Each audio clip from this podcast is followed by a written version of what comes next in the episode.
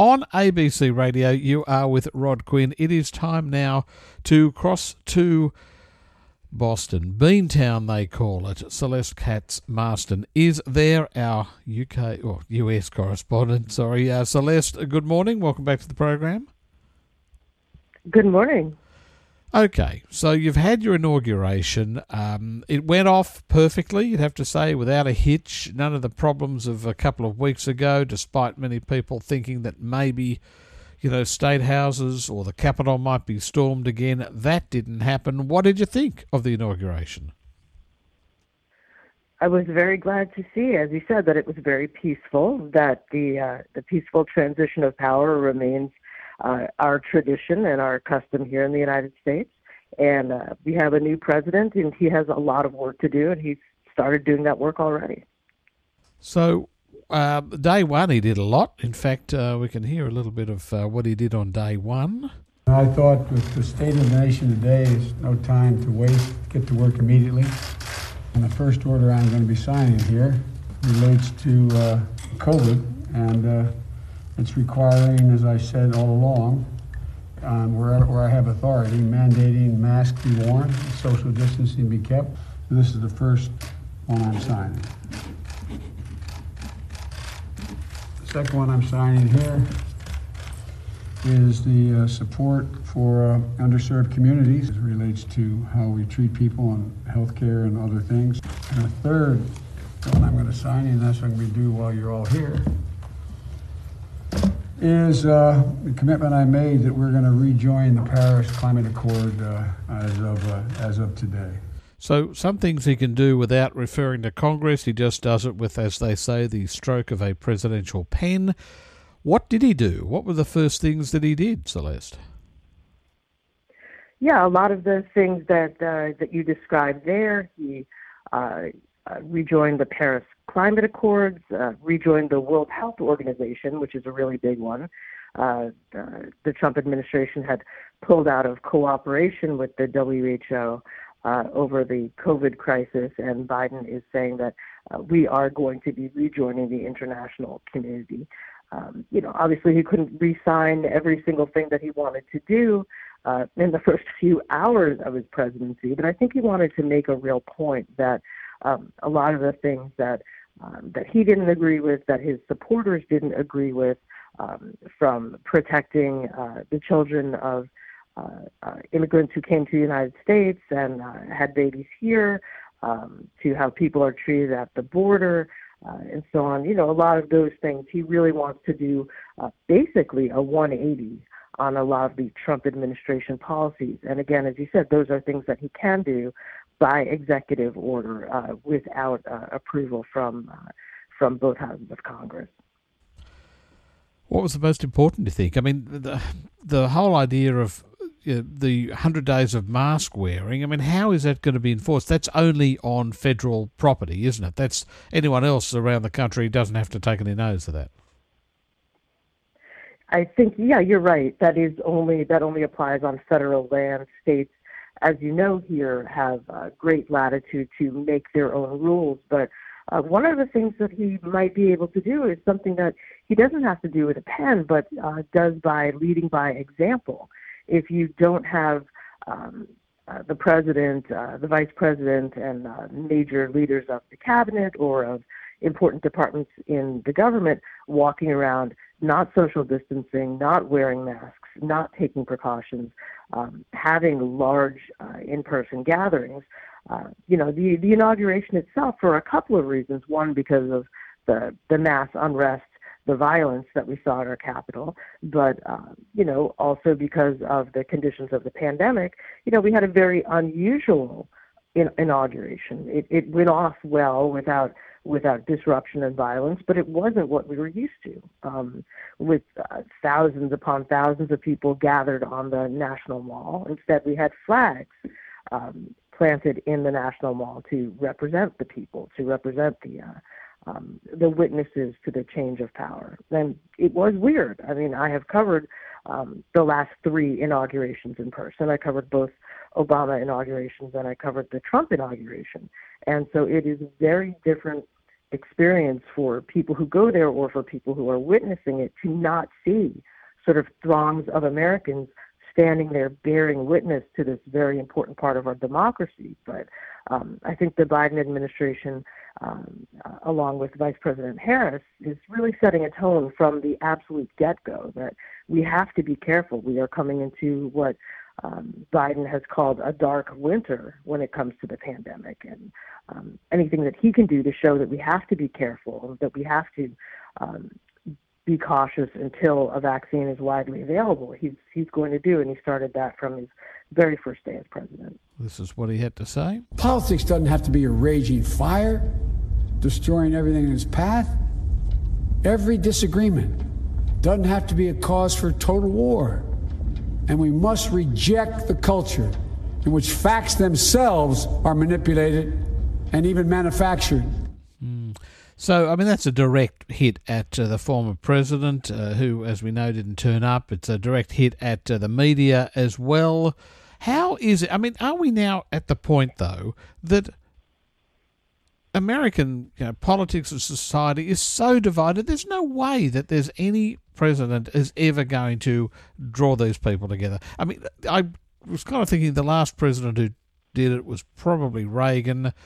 Um, even though I mean, there's a lot of reasons not to like Ronald Reagan, but you know he did have that sort of thing. He was able to draw people together. He won 49 states uh, when he was re-elected in um, 1984, so he he did have that, you know, cross-party support. Um, how does Biden find that? It's a great question, and I think that he better come up with an answer to it pretty quick. Yeah, there are millions of people in this country, um, tens of millions of people actually, who voted for Donald Trump. Um, there are still a lingering number of people who believe that the election was invalid, even though it was. Um, just want to emphasize the part about it was valid. Um, and there are people who just, uh, even if they believe the election is valid as it was, um, they don't like his policies. They liked what President Trump was doing. It's going to take some work to uh, convince those people to consider at least another point of view, if not cleave to it.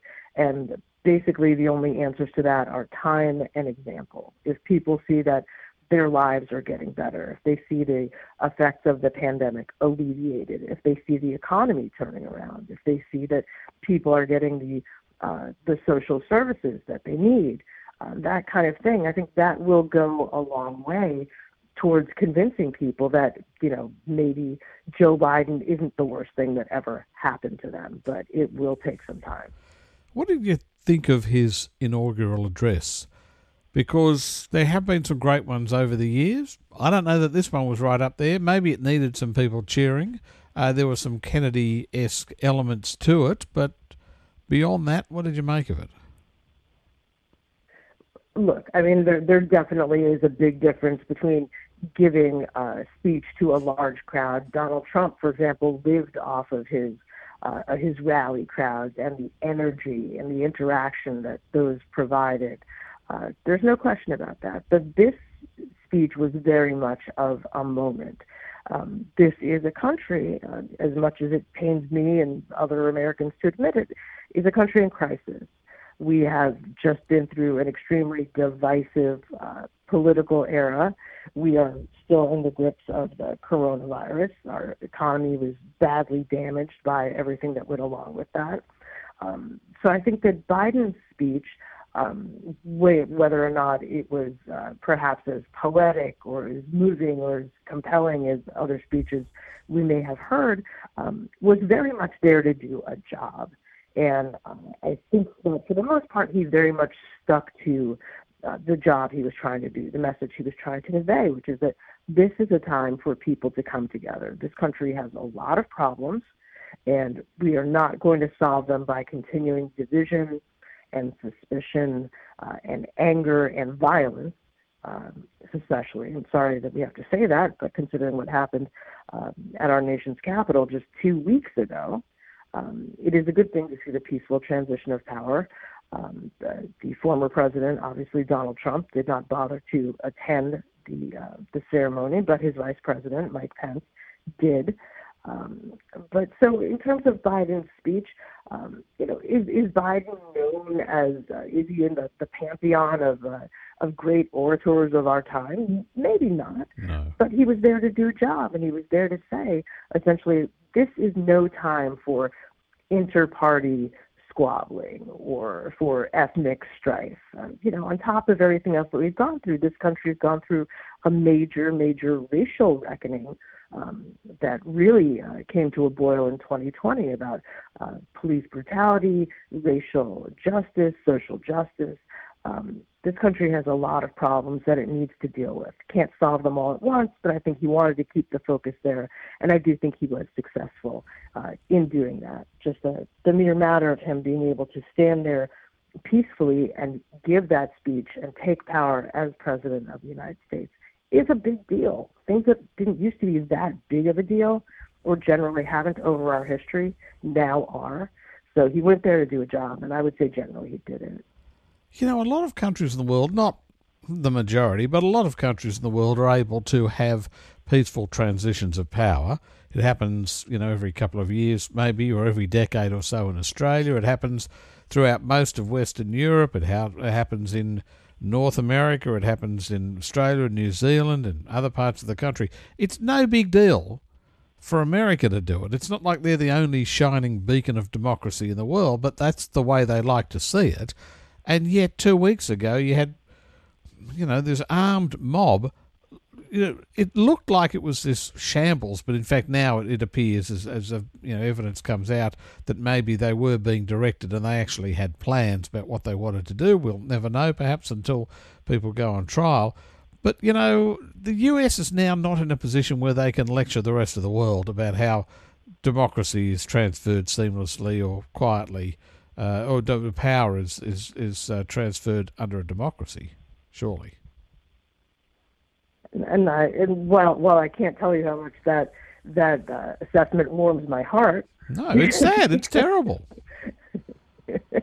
Look, you know, as as as we were just discussing, I mean, Joe Biden's inaugural speech was not sort of we're building on what's what's been going so well. I mean, he is talking about a country that is in a moment of real reckoning and real crisis. I think that not shying away from that was very important. Um, you know, other other presidents or other leaders uh, of other nations may use uh, these kinds of speeches to talk up their own finer points or to gloss over the problems. I don't think that Joe Biden did that. He did sound a message of hope. It wasn't completely dour, but he's saying that Americans, if they pull together, will be able to overcome these problems. And the, you know, the operative word in that sentence being together. There can't be questions about the validity of the election, or there can't be questions about who uh, you know gets preferential treatment and so on. That's just not how it's supposed to work. So I think that if his if his inauguration speech wasn't flashy, it didn't need to be. I think it needed to be grounded and it needed to be calming and it needed to be very much focused on ending the sort of division and ugliness that erupted in, in our seat of government, which was, you know, very, very widely seen, and certainly by me seen as a very sad day mm. in American history. But, you know, Americans have had other sad days in their history before. This country's fought a civil war. Um, you know, so it is not that we cannot come back from adversity, it's that we have to work very hard at it and work cooperatively uh, work cooperatively at it to uh, to get things done. Now you mentioned that uh, there wasn't a lot of poetry in the Biden speech, but luckily he did have a poet there who was able to sum up very much what you've just said. We will rebuild, reconcile, and recover in every known nook of our nation, in every corner called our country. Our people, diverse and beautiful, will emerge battered and beautiful. When day comes, we step out of the shade of flame and unafraid. The new dawn blooms as we free it. For there is always light if only we're brave enough to see it, if only we're brave enough to be it. There's Amanda Gorman, who is the youth um, poet laureate in the United States, and she went from you know, a few people knowing about her to all of a sudden being one of the biggest stars in the country. What an incredible performance. Yeah, to see somebody so young, um, you know, being able to present her work that way, it, it is inspiring. And I think that the message is very much on point. And again, much like uh, what President Biden said, you know, that that poem that was presented by our youth poet laureate does not gloss over the problems that we have. I mean, it, it um, you know, it defines them, and it also sort of prescriptively talks about how we are going to be able to fix them. You know, spending a spending a, a beautiful January morning talking about all the trouble we're in, uh, without talking about ways to get out of it, is not going to be useful nor inspiring. And so I think that both um, both uh, a lot of the people that we heard from yesterday, whether it was um, at the Capitol, whether it was uh, you know even on on television and mass media coverage and so on, really trying to turn the focus for at least one day to to addressing some of the the problems and the strife that that we've experienced. It's um, not an accident, of course, that you know this is coming right after our celebration of Martin Luther King Day.